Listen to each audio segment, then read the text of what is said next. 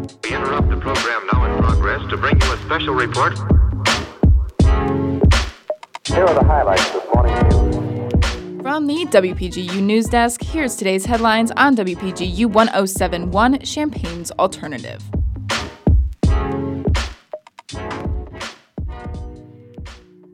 From WPGU News, I'm Ann McEwen. It's Thursday, September 30th, 2021. The University of Illinois' Homecoming Week kicks off this Sunday and will feature events through next Saturday. This year's theme is Close or Apart, We're Illini at Heart. The first half of the week includes a homecoming 5K run, a women's volleyball game, dinner on the quad, a talk about technology and healthcare, a global talent show, and a barbecue. The second half of the week includes a talk about navigating challenging conversations on diversity, award ceremonies, a women's soccer game, a band concert, and a marching Illini drumline performance. Homecoming will wrap up on Saturday with tailgating, a parade, and the football game.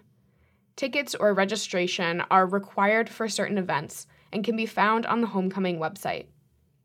For more information on locations, times, and events, visit homecoming.illinois.edu. The United States government says it's giving up on finding the ivory billed woodpecker, the little Mariana fruit bat, and 21 other species. All 23 were declared extinct yesterday by federal wildlife officials. Since the Endangered Species Act was passed in 1973, only 11 other species have been declared extinct. Environmental scientists say this could be a sign of worse things to come. Climate change and human activities like lodging and farming continue to destroy habitats for many plant and animal species. Though the federal officials have made their recommendation, the Fish and Wildlife Service is allowing 60 days for public comment starting today. Scientists or members of the public can give any information they'd like the service to consider before it makes the final ruling on removing these species from the endangered species list.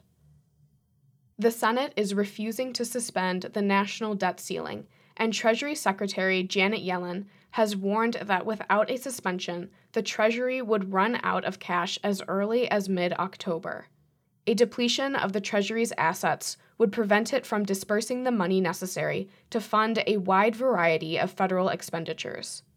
That includes Social Security payments, tax refunds, and the salaries of military personnel and other federal employees.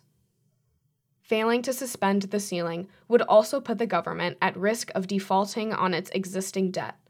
Experts have warned that could trigger a recession, potentially leading to massive job loss and crippling the stock market. This has also placed the government at risk of a partial shutdown.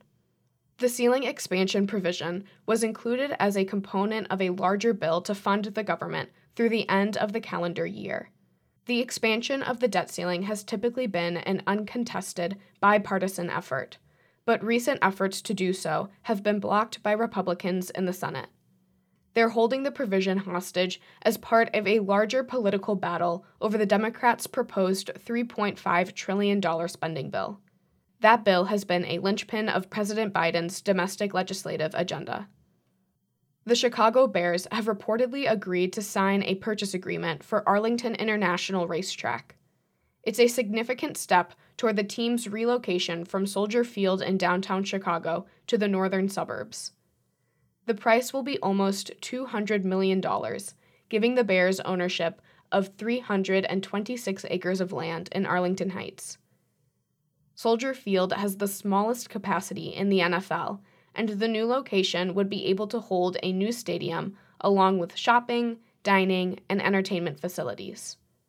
Chicago Mayor Lori Lightfoot said yesterday that the Bears have not communicated what the city would need to do to keep the team downtown. Team officials reportedly canceled a meeting with her administration earlier in the week. The Chicago Bears have called Soldier Field home since 1971.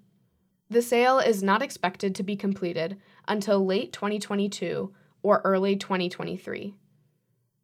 Contributing reporting for this newscast was provided by Kayla Mish, Owen Henderson, Barrett Wynn, and Jackson Janes.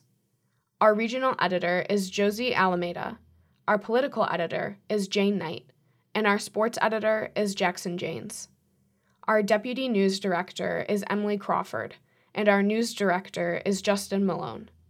From WPGU News, I'm Ann McEwen.